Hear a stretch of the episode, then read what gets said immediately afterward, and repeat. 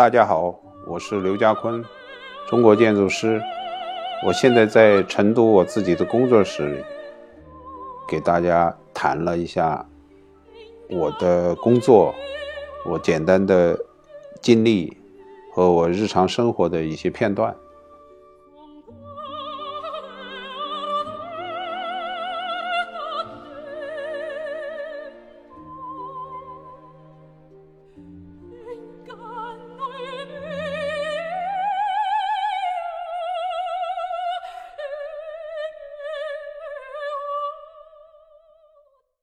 因为我以前也学画画，呃，当年考试的时候，美院也招生很少，像何多这样已经成名的都还要考，那显然就轮不上我们，因为我们还是一个呃初学者。那么因为这个渊源，我我是听说要画画，我也就呃误打误撞考了这个建筑学，然后进去了以后呢，才觉得这个画画和以前那个绘画那个画画是两回事儿。我在重建宫，就现在重庆大学，呃，何多他在美院，跟他的友谊已经是多少年了啊？从七七十年代末，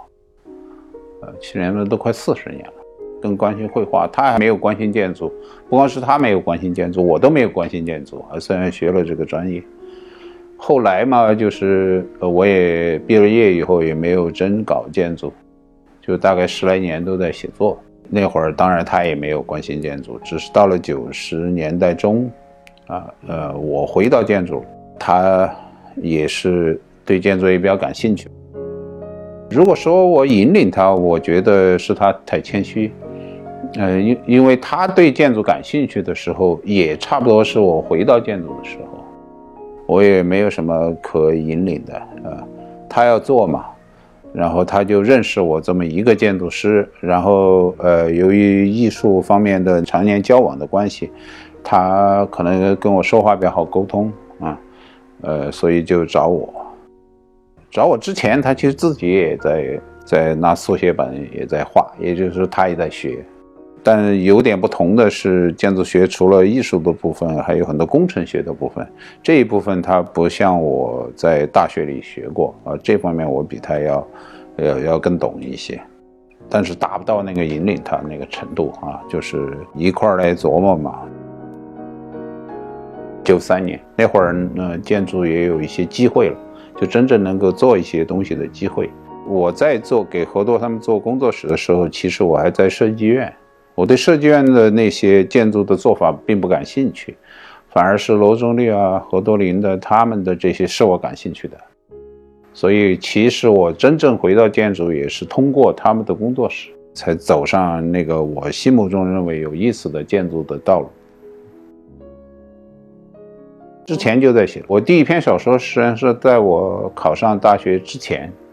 就就写的差不多，然后进了大学以后。呃，就放下了这个事情，然后来学一门专业嘛。然后大概是在大二的时候，呃，对这个专业有点厌倦，不是自己感兴趣的。然后又重新拿起拿起来把它写完了，呃，接着又写了几篇，也就是大三大四的那个时候又写了几篇，然后再呃发表。呃，当时有些算是比较在中国当年的。文学杂志界，呃，要前卫一些的，呃，什么青年作家啊，什么这些，包括我的第一篇是和北岛同时发在一个叫呃《花城》这样的杂志上面，呃，获奖倒是也获过，但是无足轻重嘛，反正就是主要是引起过一些争议，在那个年代，还有专门的栏目叫真名啊。就是很多人讨论啊，很多人讨论，就是因为那个年代其实，呃，都比较关心文学啊，诗歌啊，文学啊，都是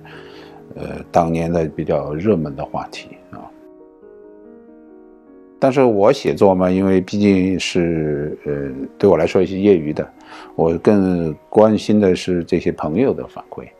呃，当年那个文学圈朋友，就是现在都是那些大诗人。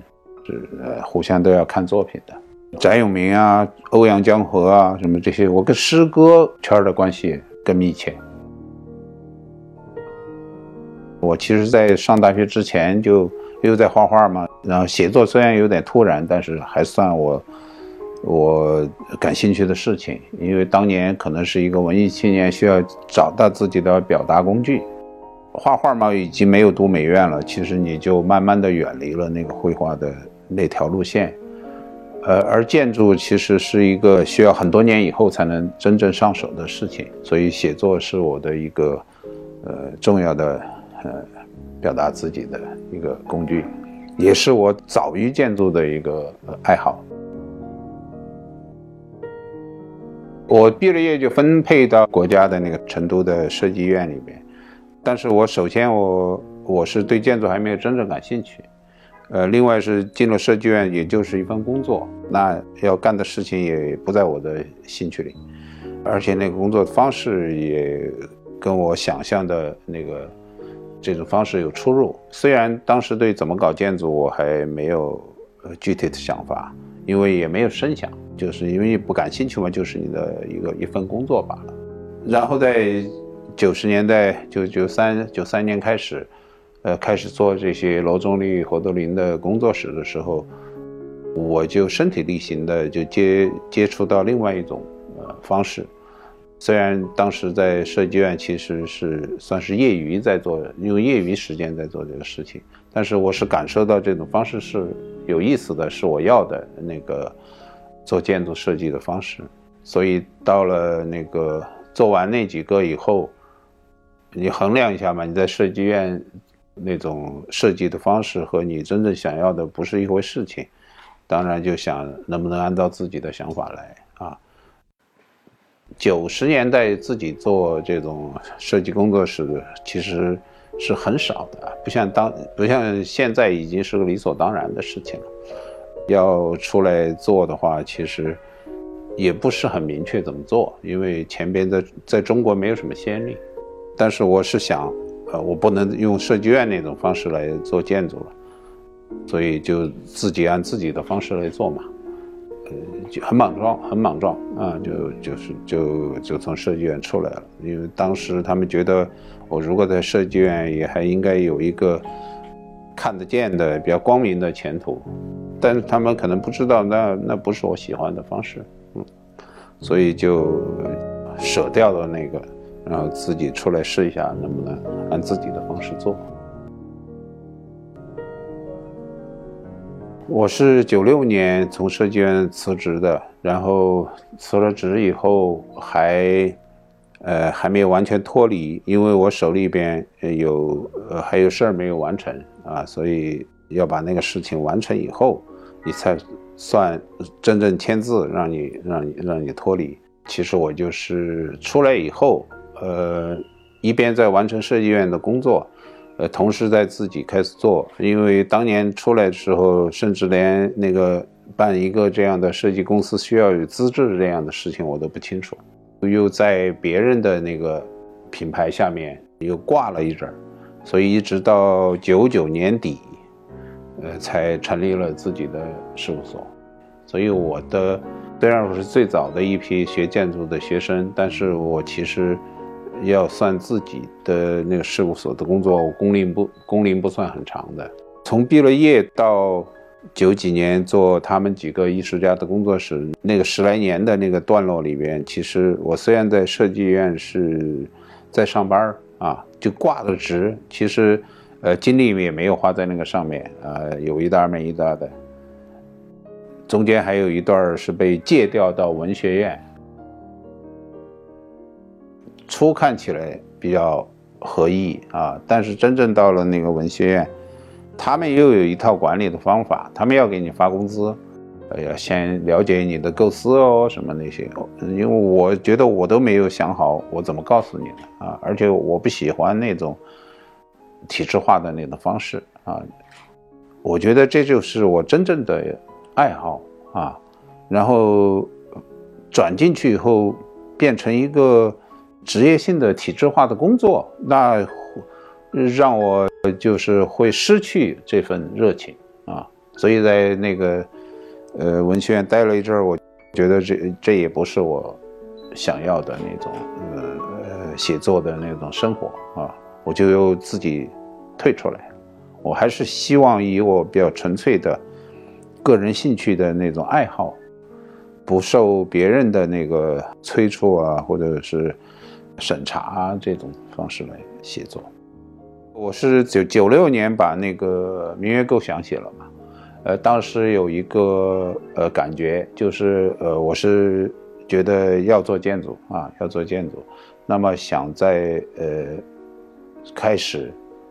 呃，很投入的做建筑之前，把一些呃存在心里面的东西，把它写作，也算是一个写出来，也算是一个交代。然后自己比较干净轻松一点，然后再进入这个建筑。要两边扯着，其实是精力不够的。因为我在大学里一边要学建筑，一边做很多那个作业，因为建筑学学习起来也是比较辛苦的。然后同时也在写作，当时就觉得。虽然有些同学说有点有点精力超人，但是我自己知道，这样下去其实是很大的问题。你没有那么多时间和精力，然后如果你两边都投入不够，呃，两边都搞不好啊。所以九六年算是把一个构思多年的东西写了，然后我就比较比较轻松的，然后就全力投入建筑。当然还有一些其他的构思，只是当年那个。明月构想那一篇比较成熟嘛，关于乌托邦啊、反乌托邦啊这样的一些事情，然后结合那个红色年代的那个，有点像政治的预言，也更像那个关于以前哈，就从小到到二三十岁的时候那个年代的某某种概括。现在的氛围和八九十年代的氛围不太一样，尤其是和八十年代不太一样。八十年代的时候写了一个新作品，或者发现什么信息，有点奔走相告的那种感觉哈，以诗会友啊这种。现在也就是见了面，呃，聊一聊，或者是感觉特别好，想分享一下的这种这种状态啊。当时是互为读者嘛。还要真实一些。当然，他们是可以写作的，但是肯定要，